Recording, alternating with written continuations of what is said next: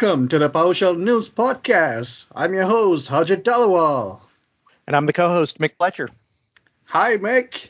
Hey, Harjit. How you doing? Good, good, good.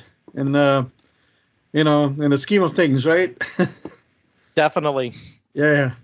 It's all good. Life is moving along, you know. Uh, I think so too, and and and you know, I think 2021 is starting to look a whole lot better now than 2020 did.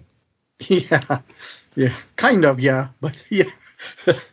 so yeah, you gotta make the best of it, you know. Keep a positive spirit, and um, you know, just chug along. Uh, you know, obviously, you know, one needs to keep an eye and and take care of, uh, you know, the mind, body, and soul, and you know, uh, all that stuff. And and you know, I think I you know I found that one of the things is that uh, to try to keep in touch with you know with, with, with friends and and the community and stuff, and in any way you can, and just check in once in a while and hey, how you doing? You know. Um, You're exactly right on that. Yeah, I mean, uh, this morning, uh, you know, I had to go. Uh, I had to go over to the uh, county court clerk to pay our uh, annual property taxes. And the funny thing was, uh, talking about keeping up with um, friends, I found out uh, just massive changes in my local community over there where we live, and I couldn't even believe I had lost touch with so many. Oh yeah, oh yeah, yeah. You you know because you're so like isolated or kind of in your own bubble, you just like, oh wait, you know, I used to be in touch with these people, and you know, I think just making a note of that and, and, and realizing it and then making an attempt to just reach out um, just keeps all those connections you know uh, up up to date and and uh, and then sooner or later we'll all be mingling somewhere you know at a at a tech conference or something eventually so definitely i can't i really look forward to that and cannot wait again for the conferences yeah. to get started so we have uh, um, some good info that we would like to share with our our listeners. And um, you know, I think you know the attempts that we make with our podcast is basically, uh, you know, just to provide resources and information that people may or may not know, or just you know, kind of has seen it in passing but did not you know really pay much attention to it. You know, life is busy. People just have way too much you know stuff on their plates. So this is a good way for all of you to just um, you know hear a little bit about what we have to share and um, and let us know if you guys want to hear something very specific and and we'll work on that. So absolutely. yeah. So one of the uh, things we want to mention is that uh, just I think it was last week, um, the announcement of the PowerShell community blog was uh, was was out, and um, this apparently, I think you have more of the history on on what happened with this, but there used to be uh, a you know the blog site for PowerShell uh, run by Ed Wilson. Yes, exactly, and um, uh, it was on TechNet, I believe, right? Mm-hmm. Yes, it was. So that kind of like you know Ed actually retired and and then you know even TechNet basically retired, and uh, that kind of went away. So um, I believe there's a, a, individual by the name of Thomas Lee, or did I get Thomas that right? Lee, and he goes by the um, uh, Twitter address as uh, at uh, Dr. DNS. Okay. So he, I think, made an inquiry, or he brought this up to, you know, back again into the, you know, uh, some brought the attention back again, like, hey, what's going on, and why can't we have one or something like that if i'm you know if i'm correct about it so they finally did they listened so now we have uh, the PowerShell community blogs, and it's going to be on GitHub. What does this mean, right? And this is the the GitHub site is actually the one that actually does the monthly, uh, once a month PowerShell uh, community calls, which are really, really, really good and you should you should participate and join in those uh, the, those calls. But what what it does is that gives the community to write blogs and then they get posted on the official PowerShell GitHub site, you know, after approval and things like that. Yes, and and the way it works is now, it's ever since Ed Wilson left, so uh, they've got this new site at GitHub, and the way this works is so if you have any new issues, uh, you just submit a an, an, issue, and then it appears on, in the uh, issues under the PowerShell community blog, and then that's where they they take it and instead of writing an actual uh, page like they did before, they'll answer and uh, close the question uh, that you have there in GitHub. Yeah, yeah, and some of the examples that you know we're seeing is like uh, how to get all the live service in the domain, uh, determine which groups or user is a member of a lo- in a logon script, and so on and so forth. So really, really cool stuff that you see here. So we will definitely post those links um, in our in our podcast channel uh, for you to um, access them and and um, and and find find these resources. So jumping next along the lines of you know community stuff and and whatnot um, i know you want to talk about programming languages and freelancing and so on and so forth so go for it so so i was uh, browsing the net for some powershell topics and uh, and i found this one uh, page here that was uh, on dice.com and it was talking about 15 programming languages that pay freelancers best well, PowerShell was listed as number three on there, and yeah. and what what I thought was the most interesting, they said that uh, it averages sixty two dollars an hour. Uh, for writing PowerShell code, and this is doing obviously doing jobs on the side, or if you've uh, you know lost your job and you're maybe uh, using Guru.com to try to compensate um, before you find another position. But yep. I do this on the side myself. I freelance occasionally, and uh, and it pays well. I typically charge seventy five an hour uh, for yeah. mine.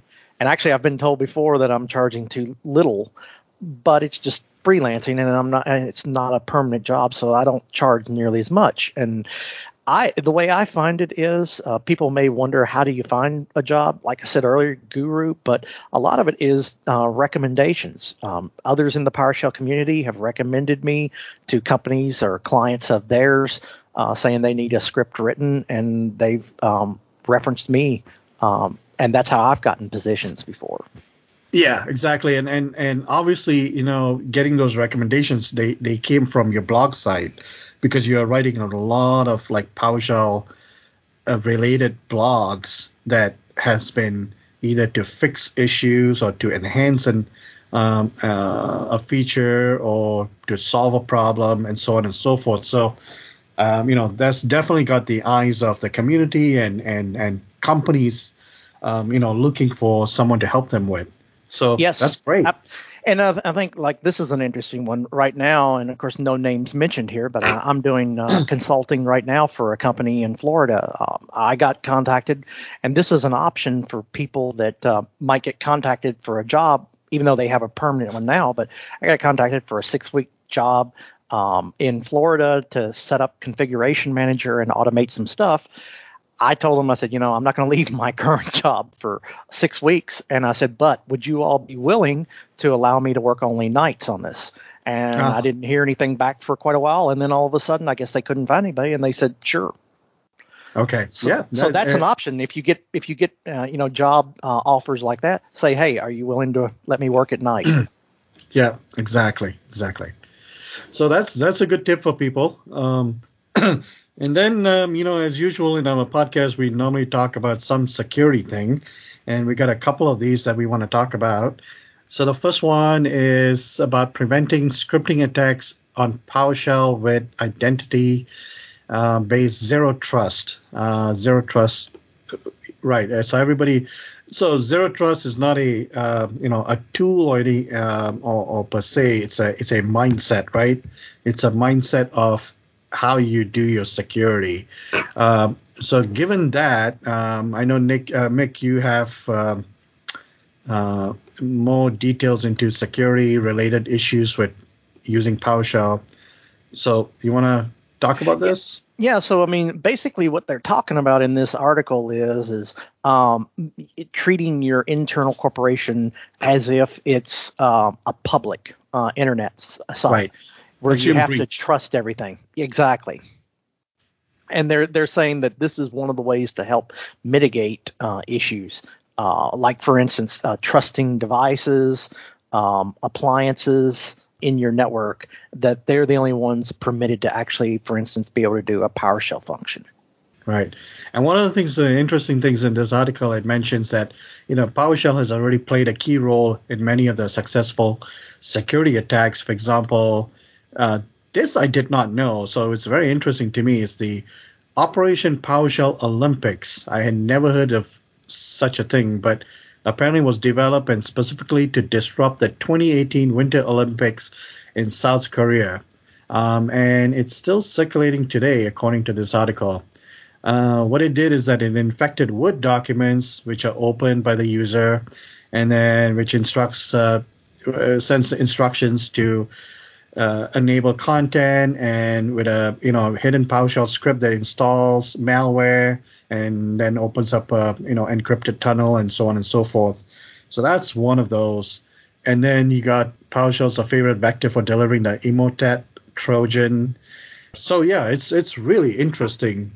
Obviously, you know the bad actors are going to try to find and use common tools that people use, and PowerShell has become so popular and it's embedded into pretty much everything these days. So, yeah. Yep, it's just uh, it's going to get worse and worse on that, and and you know the the like we've said in other podcasts before, you know some companies take the way of just banning PowerShell completely, which that's not really an option anymore, especially if you are a Microsoft environment. You know, you most right. of your server stuff now is uh, is built on PowerShell. Yeah, yeah. And then the next one that we want to mention is about a, a Trojan called the Mass Logger Trojan, which is apparently designed to steal your passwords. It's a fileless malware that compile compiles itself right on your computer. Um, so I guess just as it says, you know, it's it's designed to to steal you know usernames and passwords from you know uh, you know your email accounts and and and you know um, browsers and stuff like that um, right? Yep. And of course one of the things they mentioned in the article the best way to protect against this is do not use um, built-in password managers in your browser. Okay. Okay right right yeah that's hard to do though you know it's it's so common now. It's so you know built right in into your thing that you just yeah. It uh, it is that is difficult. I, I completely agree. And and yeah. I've accidentally you know, and it's a pop up, and you know how it gets. Even even I'm guilty of this at times, where you just click on it and you don't even think. Right, right. And you know, like the ones that I use, you know, uh, it seems like when I'm trying to like locate my passwords, if I don't, you know, if I forget, within the browser, you know, it does require you to re-authenticate with, you know, um, a second factor to to give you that ability to see that stuff, even though you already logged into the machine and stuff like that. So, uh, you know, it is it is what it is. But uh, but yeah, this goes hand in hand with the you know the reason LastPass um, uh, announcement that they are taking away um, a capability with a free version. So we will talk about that a little bit later. Uh, mm-hmm. But uh, yeah, so beware of your credentials. So with that said, um, let's switch gears to enabling PowerShell remoting in Windows 10. Yeah, and, and you know this is uh, kind of an extension of what we were just talking about PowerShell remoting. You know, a lot of companies don't want that enabled because they're scared. Um, just what we were saying about security. PowerShell remoting is uh, isn't a bad thing if you manage your network correctly, uh, securely that is. Right. Um, I, I, use it now. Uh, we don't we don't mass here. We don't mass push it to where it enables on every system. But when we need it, we uh, we definitely enable it and uh, leave it enabled, and we use it. And I, I can tell you right now. So the the article there that was written on Petri, uh, how to enable PowerShell remoting in Windows 10, uh, by Russell Smith.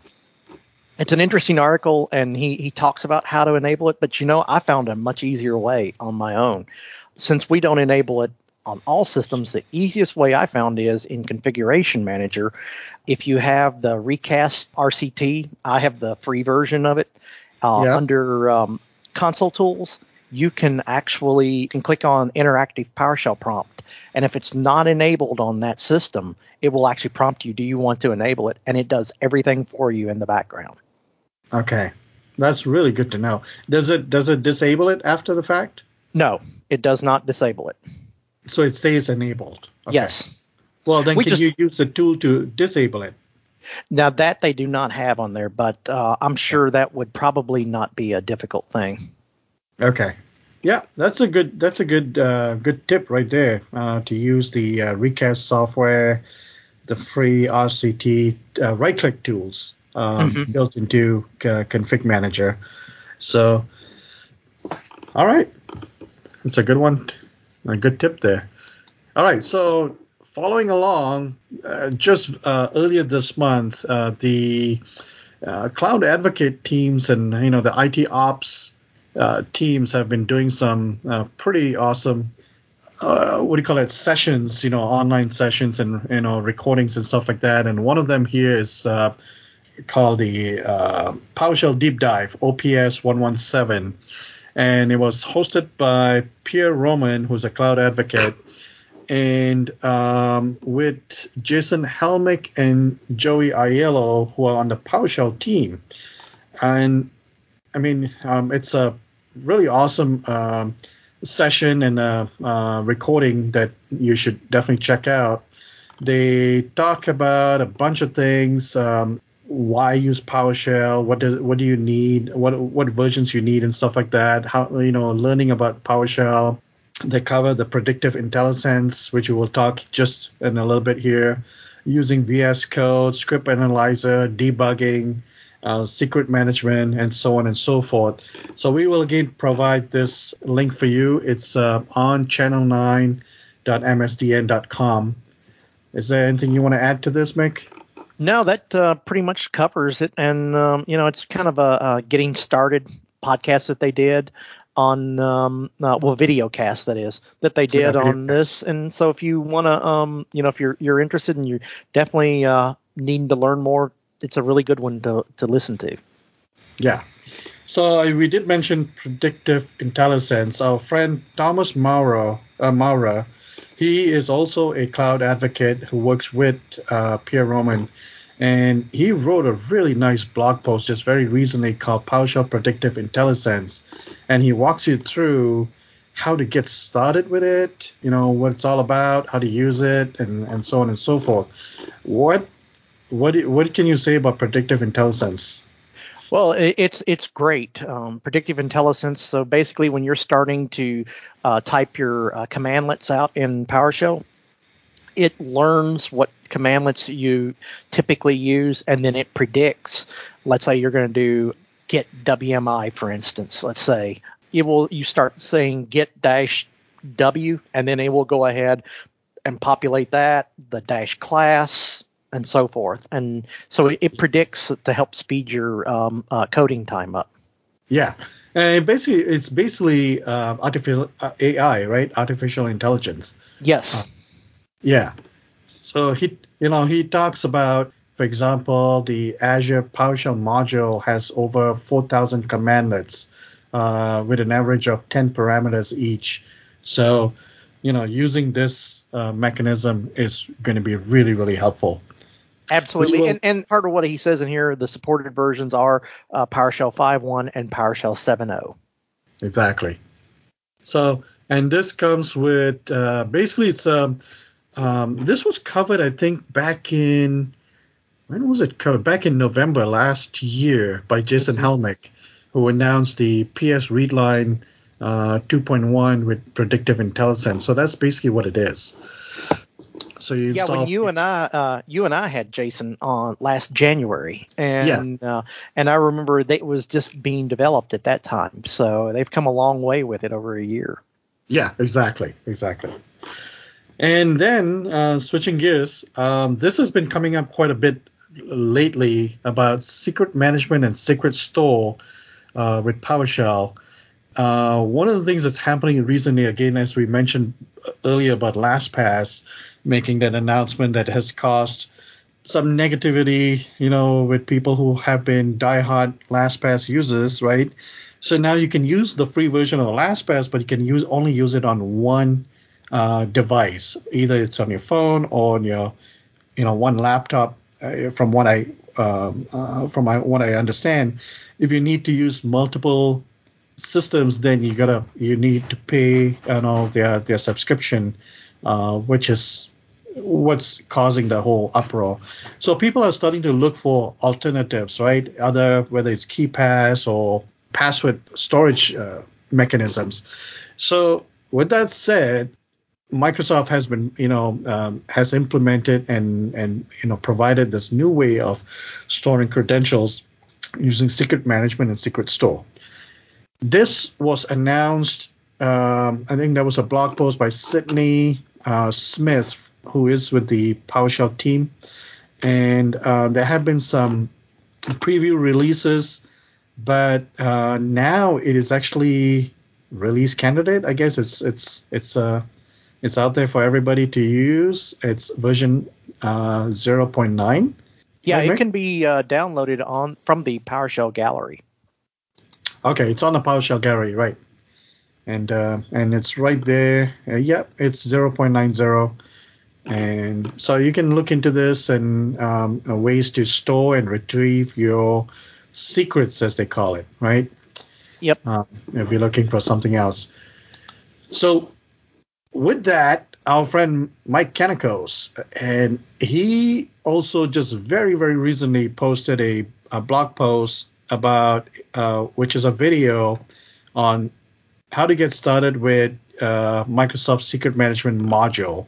And I guess he did a a demo uh, with the uh, SoCal PowerShell user group uh, event or something like that that they did recently and uh, uh, his video covers covers how to install and co- configure the secret management and secret store modules, how to create, manage, and use secrets, how the secret management module can be used with other password managers uh, such as KeePass and LastPass, and so on and so forth. So this is really really awesome uh, what he has done here and and, um, and provided. Absolutely. Okay, so that's that, and then let's let's end this podcast with uh, uh, the PowerShell and DevOps Global Summit 2021. yeah, we're only uh, 63 days away now for that. Yeah, so just over 60 days, and it's going to be held on April 27th to the 29th.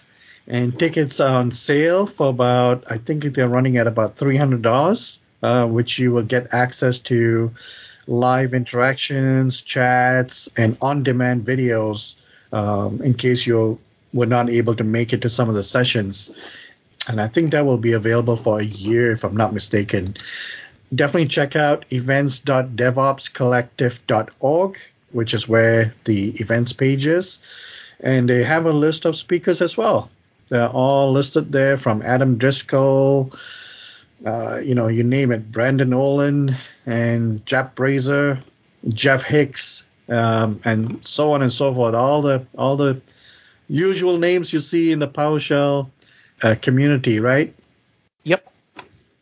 So check it out. Um, if you haven't got your tickets yet, definitely get them. And uh, this is a way to support the organization and to keep it alive. And uh, there are some really great sessions here. And if I maybe if I can get to the session page, I can probably mention some of the sessions if I can see it. One thing that you don't want to miss is that the keynote for this session, or uh, this event, is going to be done by uh, none other than Jeffrey Snover and Joey Aiello. So that's going to be an awesome, awesome opening for this uh, conference. That's Most definitely. That's show. what I always look so forward to that one at uh, Microsoft Ignite. Yeah. So lots of great stuff. Check out the site. Uh, we will post a link again and follow their Twitter handle and so on and so forth. So that's all I got. That's all we got. Is there anything else you want to add, Mick? I think not. Um, looks like we've got a lot of stuff to look forward to this year and uh, coming in the PowerShell community. Yeah, definitely. All right. So until next time, you'll find me on Twitter as at Hooge, H O R G E. And you'll find me on Twitter at Mick underscore Pletcher. Cheers, everyone. Cheers.